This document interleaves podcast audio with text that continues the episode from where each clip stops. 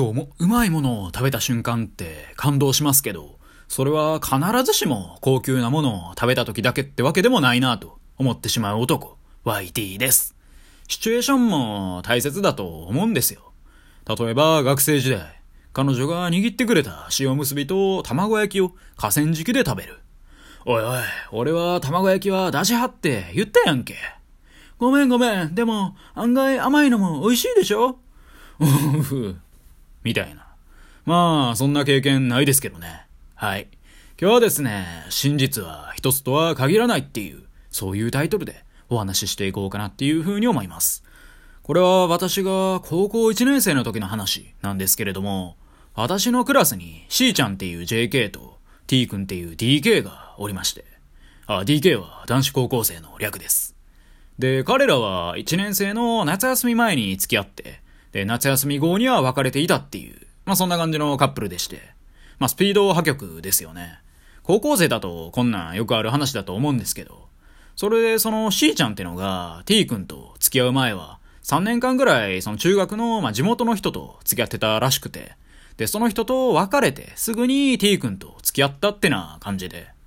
ほいで、まあ T 君とね、付き合ったものの、その T 君ともすぐに別れて、その元彼とまた復縁してたんですよね。そうなると、あれ?これは浮気ですか?みたいな疑惑が上がるわけで、被ってたんちゃうかと。で、T 君は激おこなわけですよ。なんてハレンチな女やと。俺は貴重な夏休みをあんな奴と無駄に過ごしてもうたってね、まあ、言うてまして。で、私は彼と仲良かったんで、まあまあまあまあ、しゃあないがなってね、にやけながら励まして、飯うま、うえいと。ちなみに当時の私もね、まあお付き合いしていた ジェーケー とすぐにね、お別れしてたんで、まあ同じようなもんですけどね。で、全面的に、まあ友人の T 君の肩を持ちたいところではあるんですけど、私は C ちゃんとも結構仲良かったんで、これはなかなか渋いなと思ってまして。で、二人にそれぞれ話を聞いたんですけど、T 君はあいつは浮気した。それの一点張りで、一方の C ちゃんは浮気はしてないよって言いながらも、まあ、そんなに強く弁解もしないって感じだったのが印象的でしたね。で、結局 T 君は半年ぐらい C ちゃんのことを引きずってましたね。学生時代って同じクラスの子同士で付き合いがちなんですけど、やっぱりこれってあんまり良くないよなと思いましたね。クラス一緒なんでどうしたってね、顔を合わせることになるんで大変ですよね。で、そんな C ちゃんはね、T 君を尻目にそれはそれは幸せそうにしてはりましたね。ライン のトップガもね、その地元の彼氏とキスしてるシャメにしてはった記憶があります。まあ、ああいうの見るたびにね、私はちょっとゲロ吐きそうになるんですけど、まあ、中学、高校生ぐらいだと、そんなこともね、しちゃいますよね。今時の ジェーシー、ジェーケー はどうなんですかね。やっぱそういうのって、するんですかね。ちょっとね、私、ジェーシー と ジェーケー の友人がいないんで、わかんないですね。まあでも、恋は盲目ってね、どっかのシェイクスピアが言ってたと思うんで、しゃあないんでしょう。恋愛なんて、人からの見え方を気にしてするもんじゃないですからね。この空間、この時間は私たち二人だけのもの。うちらの愛はフォーエバーってな感じですよね。ちなみにその写メを見た T 君はね、モアイ像みたいな顔しやがってって大きな声で言っとりましたね。まあ、C ちゃんはね、ちょっと彫りが深い顔してたんで、まあ確かにね、若干モアイ像に似てないこともなかったんですよ。ただ、そんなね、大声で言ったらあかんやろってことで、私は C ちゃんをフォローする意味を込めて、いやいや、イースター島の中では女神やからってね、言うときましたね。で、そんな感じで T 君はね、半年ぐらい引きずったものの、いちねん生の終わりぐらいにはね、なんか年上のお姉さんの彼女ができて、で、一方の C ちゃんは変わらず、まあ、楽しそうに過ごしてはって、そしてそれらを見守る第三の男、ワイティー、エーケーエー チェリーボーイがいたっていう、そんな感じですよね。で、月日が流れて、我々は高校にねん生になって、まあ、それぞれ別のクラスになったんで、特に絡みもなくなってしまって、知らん間に C ちゃんの ライン のトップカがなんか自分一人だけになってはったんで、ああ別れたんやなってな感じで。そんでまあ私と T 君とは完全に関係性がなくなったんですけど、 C ちゃんはね、さんねん生から、まあ、なんか私がいたね、受験頑張ろうぜコースのクラスにやってきたんで、再び絡む機会が生まれて、でまあそっからもね、なんやかんやって我々は大学生になったんですよ。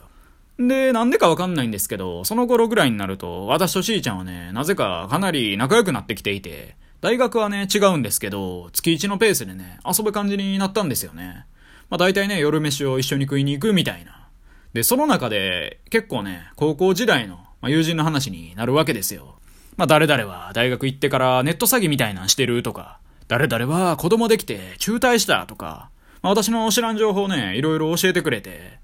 で、ある日ね、まあ高一の時の話になったんですよね。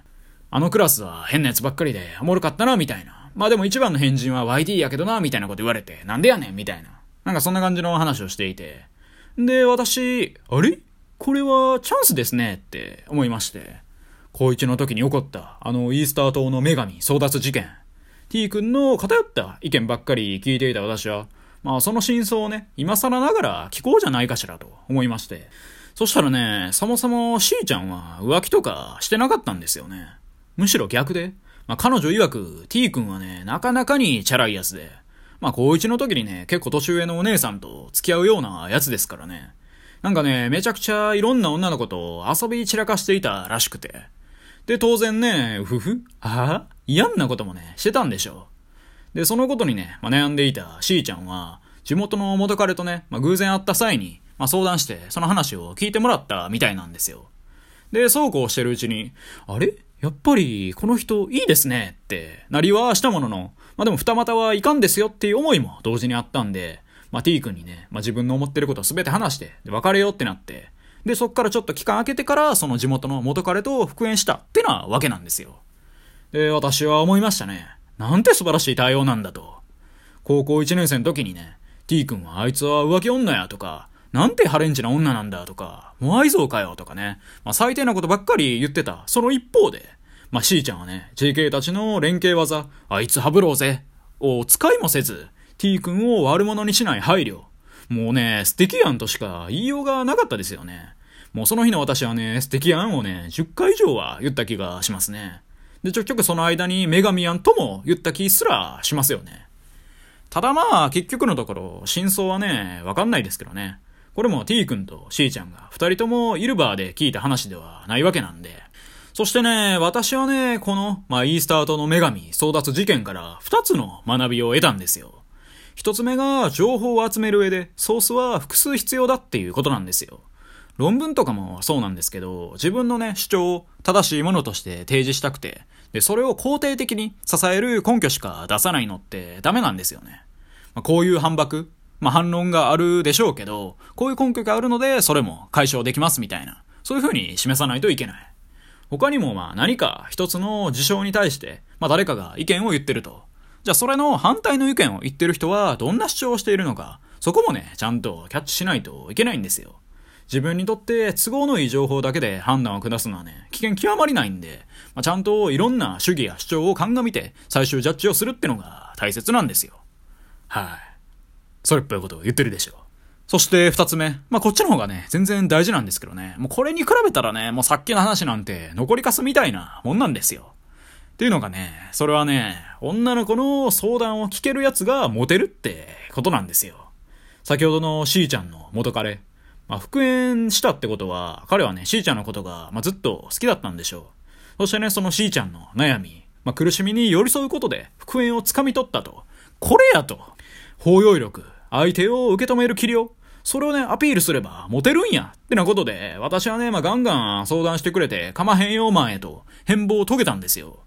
で、これまでね、まあいろいろなことをそれなりに経験してきたわけなんですけど、まあ結局ね、誰にも相談なんてされませんでしたけどねっていう、そんな話でした。まあむしろ相談されるぐらいの関係性ならもう付き合えてますよね。はい。